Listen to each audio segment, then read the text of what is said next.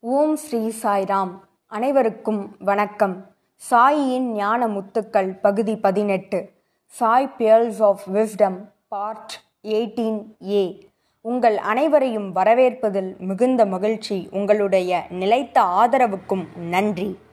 ஒவ்வொரு வாரமும் பகவான் மாணவர்களோடும் ஆசிரியர்களோடும் சுவாரஸ்யமாகவும் மிகவும் எளிமையாகவும் உரையாடும் உரையாடல்களை நாம் பார்த்து வருகிறோம்.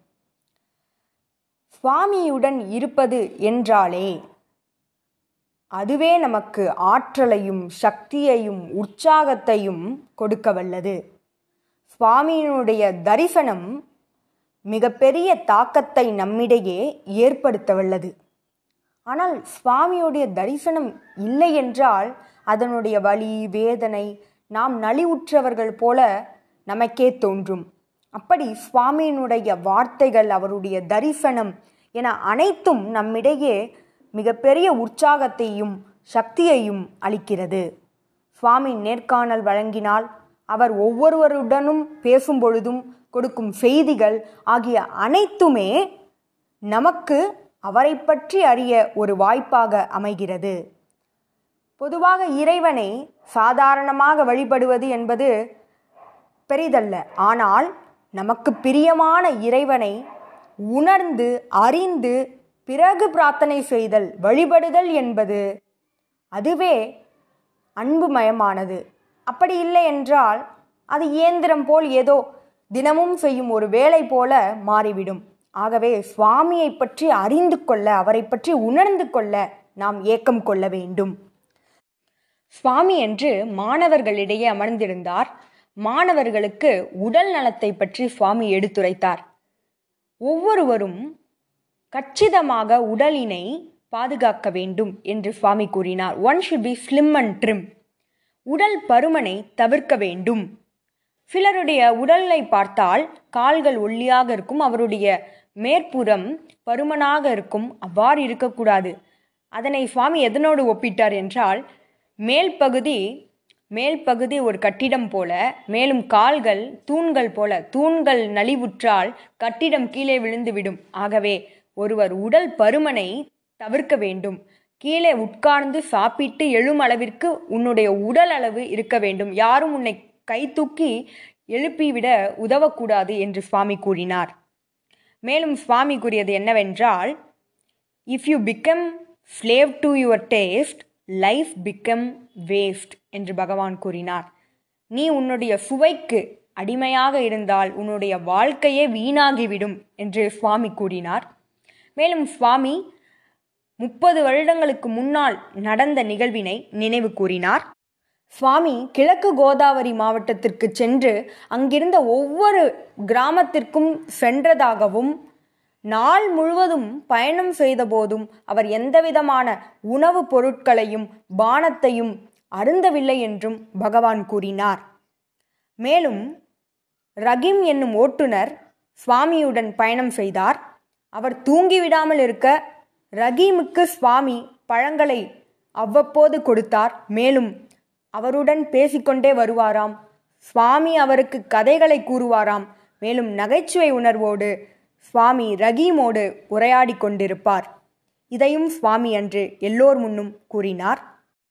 இவ்வாறு சுவாமி உணவு கட்டுப்பாட்டினை பற்றி அங்கு எடுத்து கூறினார். நாள் முழுவதும் கூட உணவினை உண்ணாமல் சுவாமி இருந்தார்.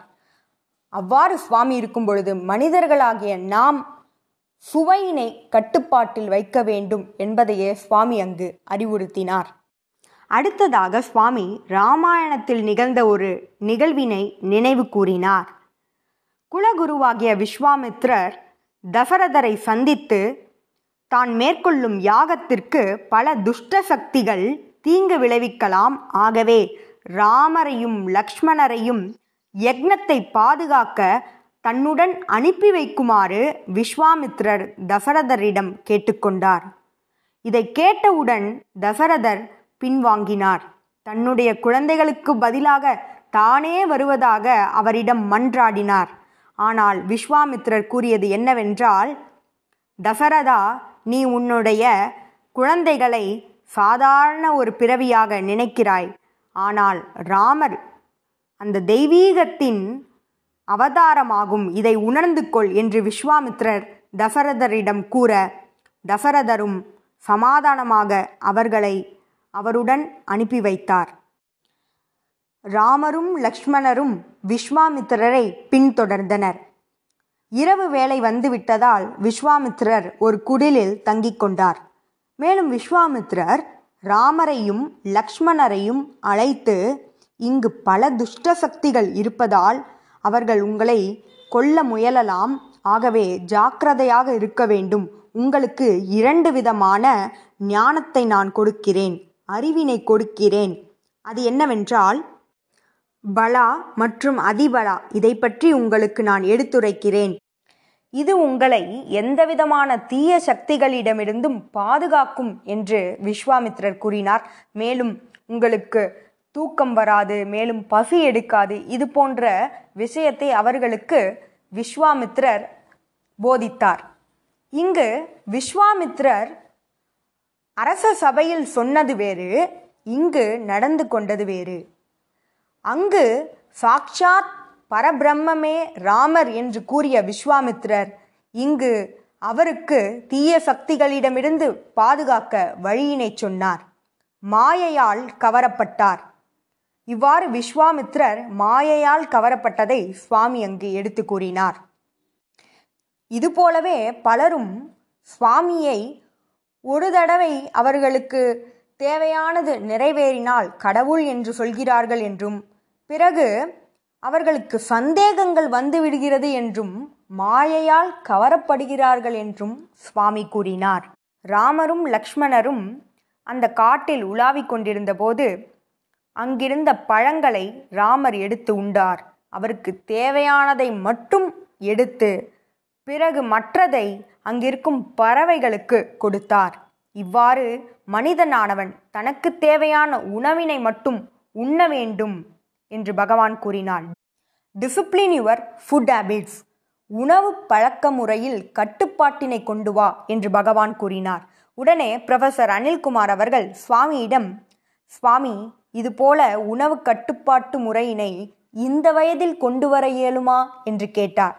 உடனே சுவாமி கூறியது வயதிற்கும் இந்த கட்டுப்பாட்டிற்கும் எந்தவித தொடர்பும் இல்லை.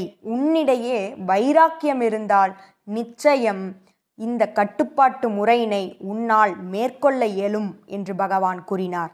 அதனோடு அன்றைய நாளுடைய உரையாடல் முடிவுக்கு வந்தது. இதுபோல பல உரையாடல்களோடு உங்களை அடுத்த வாரம் சந்திக்கிறேன். ஜெய் சாய்ராம்.